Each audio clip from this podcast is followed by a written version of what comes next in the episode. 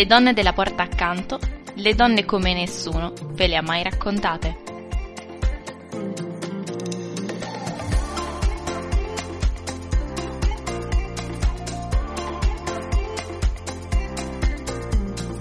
Bentornate e bentornati a un nuovo episodio del nostro podcast Le donne della porta accanto. Oggi vi vogliamo raccontare la storia di Sampath Paldevi, della Gulabi Ping Gang, un movimento di rivendicazione indiano caratterizzato dall'uso del sari rosa. Sampath Pal Devi, conosciuta anche come Sampath Pal, è cresciuta nell'Uttar Pradesh, uno degli stati federali a nord dell'India. Si tratta di una regione in cui sono mantenute con forza alcune tradizioni locali che si scontrano con le disposizioni legislative nazionali. È il caso del matrimonio infantile, che in India è illegale dal tempo del Sarda Act del 1929, ma che viene comunque praticato in alcuni contesti. Sampath Devi infatti è costretta a sposarsi all'età di 12 anni. Come tante altre donne indiane e non, ha vissuto in una condizione di oppressione fino alla scoperta che un mondo diverso non solo era possibile a livello teorico, ma anche realizzabile a livello pratico. È rimasta impotente fino a che non ha scoperto la lotta per i diritti delle donne, il femminismo, fino a che, come scrive lei stessa, un giorno ho detto no alla legge degli uomini. Sul suo lavoro di attivismo è stato girato il film Pink Gang di, da Enrico Bisi e lei stessa ha scritto nel 2010 il memoir Con il sari rosa, bestseller in Francia e pubblicato in Italia da PM Edizioni. Partiamo però dall'inizio. Chi è Sampath Paldevil? Pal significa pastore in hindi e richiama subito la casta a cui lei e tutta la sua famiglia appartengono, i Gadaria. La stratificazione sociale in caste non poggia solo sul censo, ma anche sull'etnia. È una vera e propria gerarchia del privilegio e Devi non inizia la sua vita nelle migliori condizioni, Nasce e cresce nel villaggio di Kairi, nell'Uttar Pradesh. È una zona prevalentemente agricola e i suoi genitori, Ramastrei e Gudiapal, erano analfabeti e dediti al lavoro nei campi o in casa. L'impostazione familiare è molto forte, marito e moglie hanno ruoli ben precisi ed è impensabile uscire da questi vincoli o mostrare sentimenti contrastanti. Anzi, Devi spiega che non venivano mostrati sentimenti in generale mai un gesto affettuoso. Mi volevano bene, certo, ma nel luogo da cui provengo, una madre che coccola il figlio è qualcosa di indecente. Fin da subito alla giovane Devi è chiaro il suo destino. L'istruzione e l'educazione scolastica non sono previste per lei. I bambini erano più utili nei campi, mentre per le bambine il problema non si poneva nemmeno. Non serve saper leggere e scrivere per far cuocere un ciapati, pane tipico. Eppure Devi vuole andare a scuola. Per lei rappresenta il proibito, l'ignoto, una dimensione quasi seducente in cui poter finalmente imparare.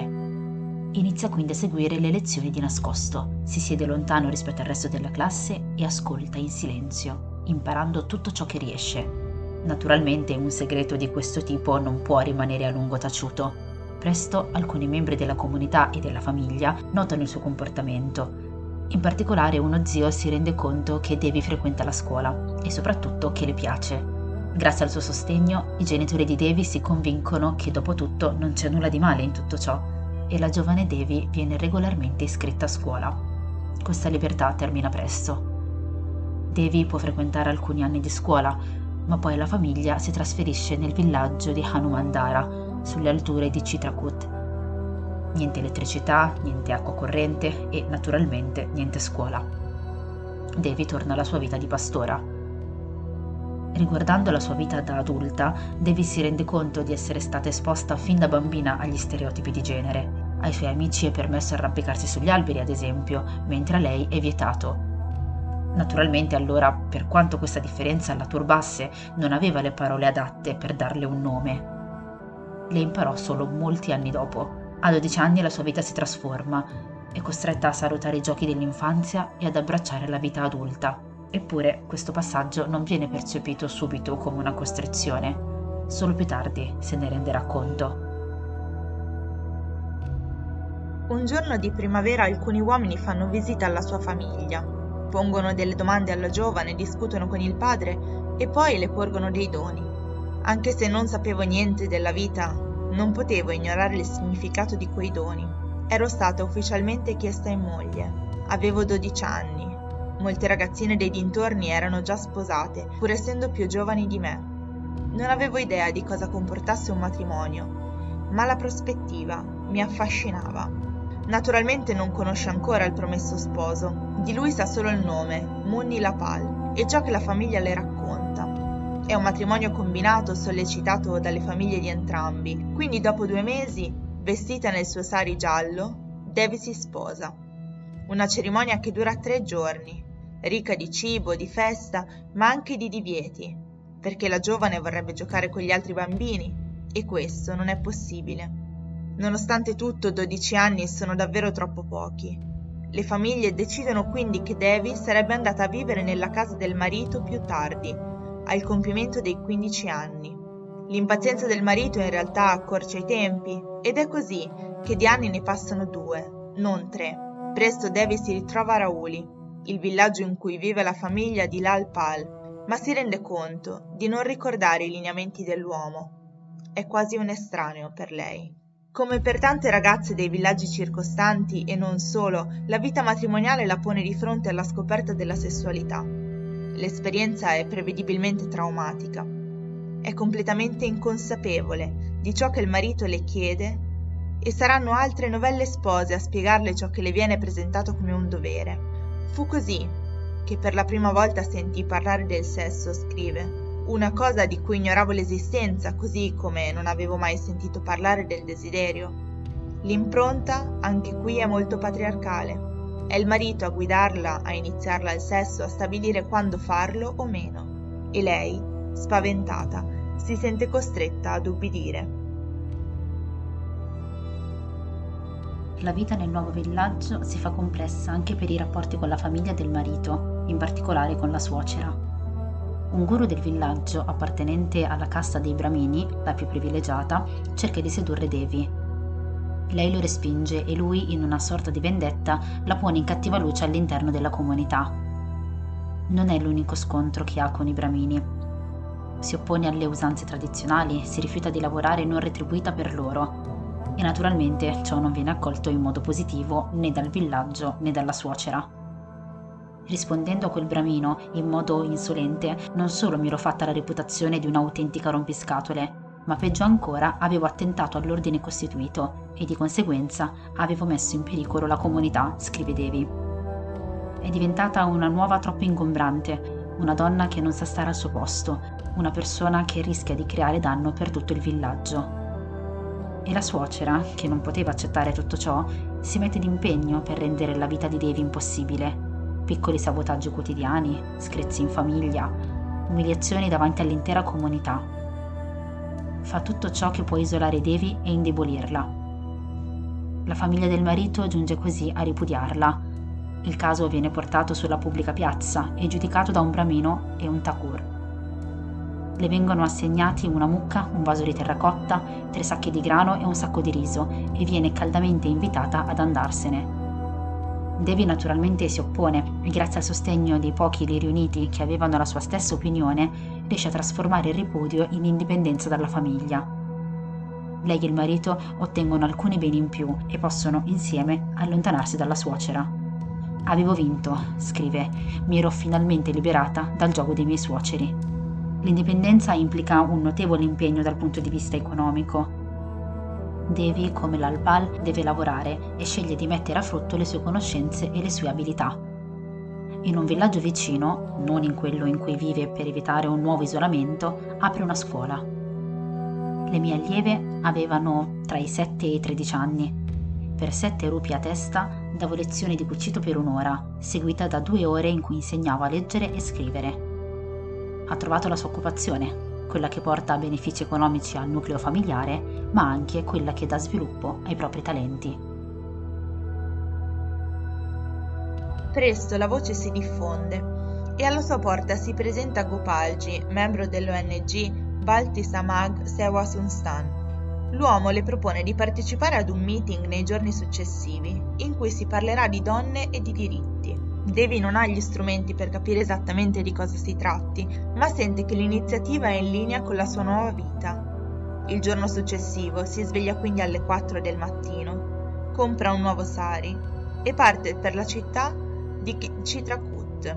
Non sa bene cosa aspettarsi, ma una volta sedutasi nel pubblico, mi sentii travolgere dal fluire delle sue parole e al tempo stesso non credevo alle mie orecchie. Coniugava al femminile concetti come istruzione, lavoro, libertà di parola. In bocca a lei, la relatrice, il rispetto della donna e dei suoi diritti, unito alle necessità per ognuna di noi di imparare ad essere autonoma, diventava la più nobile e legittima delle cause. Devi non conosce ancora questa parola, ma nel meeting a Citrakut incontra il femminismo. E io, che mi ero sempre sentita più sveglia degli altri, mi resi conto di colpo per la prima volta di essere solo una povera ignorante. Lì c'erano molte donne istruite, non solo tra le relatrici, ma anche tra il pubblico. Tutte erano mosse dallo stesso proposito, cioè l'emancipazione intellettuale e sociale delle donne.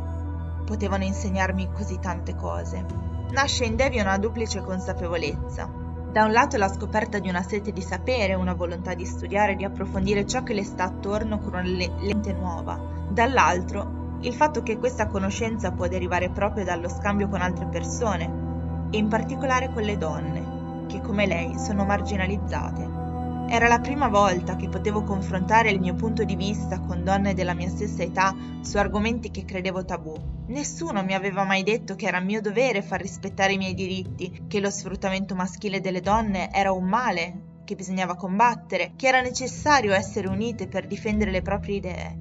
Per la prima volta decine di persone appartenenti a ogni ceto sociale esprimevano a parole concetti che io stessa sentivo in modo istintivo. Stavo imparando cosa voleva dire la parola dibattito. Entusiasta ascoltavo i punti di vista delle une e delle altre, attenta e concentrata come se fossi a scuola, cercando di assorbire la loro abilità nel dibattere. Era come se mi stessi svegliando alla vita in quel momento. All'improvviso il mondo sembrava pieno di promesse e cominciavo a intravedere, sia pure in modo un po' confuso, il ruolo che avrei potuto avervi. Naturalmente per una donna nella sua posizione questo risveglio non può non scontrarsi con il marito. L'Albal la cerca, la trova proprio durante uno di questi seminari, interrompe la discussione per richiamarla all'ordine, sgomento e incredulo. Lui non capisce perché Devi senta così vicino questi temi, perché abbia tale esigenza, è cieco dall'alto del suo privilegio. Ci vogliono molte discussioni in cui Devi spiega com'è la vita dal suo punto di vista, cosa significa voler essere indipendente in un mondo in cui ciò non è previsto. Ma dopo tanto confronto, l'Alpal si rimette alla scelta di lei. Da quel giorno mi lasciò libera di muovermi e non mi impedì più di parlare agli sconosciuti. È improvvisamente diventato femminista? Ha davvero osservato il mondo con gli occhi della moglie? O si è solo rassegnato? Chi può dirlo? Sta di fatto che l'Alpal, prima tiepidamente e poi con forza, ha iniziato a sostenere Devi in questo suo percorso. E lei era solo all'inizio. Non le basta già più tenere tutte queste conoscenze, queste nuove scoperte per sé. Capisce che sono davvero utili solo quando condivise, quindi decide di volerle divulgare. Cominciai dalle donne del mio villaggio, organizzavo piccole riunioni per discutere di igiene, istruzione e lavoro femminile cercavo di spiegare loro quanto era importante essere autonome. Gradualmente li spinsi a organizzarsi in gruppi. La sua attività si estende a un numero sempre più alto di villaggi. Educa donne che diventano a loro volta insegnanti e da loro una retribuzione. Nel 2006 dà una struttura più solida a questa rete da lei creata. Si ispira a Rani Lakshmibai, regina indiana che nel 1887 formò un suo esercito per combattere quello inglese quando in India infatti scoppiarono delle rivolte che tennero impiegato il governo britannico, Bai ebbe la possibilità di continuare a governare i suoi possedimenti. Inizialmente scelse di non partecipare agli scontri. Addirittura, nella sede del governo, vennero uccisi alcuni inglesi che le chiesero rifugio. L'assalto non fu comandato da Bai, ma la corona britannica sospettò il suo coinvolgimento. Dopo una serie di incontri, Jansi venne occupata, ma Bai fuggì nel cuore portando il figlio adottivo sulla schiena. Si schierò quindi con i rivoltosi, ma fu uccisa nel 1858 proprio durante un combattimento. Fu lei il punto di riferimento per Devi, che fondò la Gulabi Gang o Gulabi Pink Gang. Il colore rosa è proprio quello del sari che le donne in questione indossano. mentre Gulabi è un fiore rosa, chiamato anche Mimosa Amanta, che ha ispirato il nome della banda. Ed è proprio al concetto di banda che Devi si rifà. Scrive infatti: Non siamo una banda nel senso usuale del termine, siamo una banda per la giustizia. La Gulabi Pink Gang si occupa di vigilare all'interno delle comunità, nei villaggi, nelle città dell'India per favorire la giustizia sociale delle persone marginalizzate ed in particolare delle donne. Svolge una funzione di controllo parallela a quella tradizionale. Le donne dal sari rosa e il bastone di bambù in mano incutono timore ai malintenzionati e fanno pressione ai funzionari che l'hanno l'incarico di modificare anche dal punto di vista istituzionale il contesto sociale. Gli obiettivi primari sono vietare il matrimonio infantile, l'abbandono delle donne sposate, il ripudio, e lottare contro la criminalità e la corruzione. La Gulabi Pink Gang diventa una rete nazionale, una comunità ampia e diffusa in cui le donne indiane possono trovare rifugio, sostegno, istruzione e confronto, in cui non sono sole ad affrontare l'oppressione e la discriminazione, ma che lotta al loro fianco. Nel 2014 Devi è stata rimossa dal ruolo di guida della Gulabi Gang, accusata di appropriazione indebita. Si sospetta infatti che abbia usato le risorse del gruppo per interesse personale. Nonostante ciò, il suo ruolo e il suo lavoro hanno lasciato un segno rosa indelebile per le donne indiane. Grazie per averci ascoltate. Le donne della porta accanto torna tra due settimane con nuove protagoniste e nuove storie da raccontare.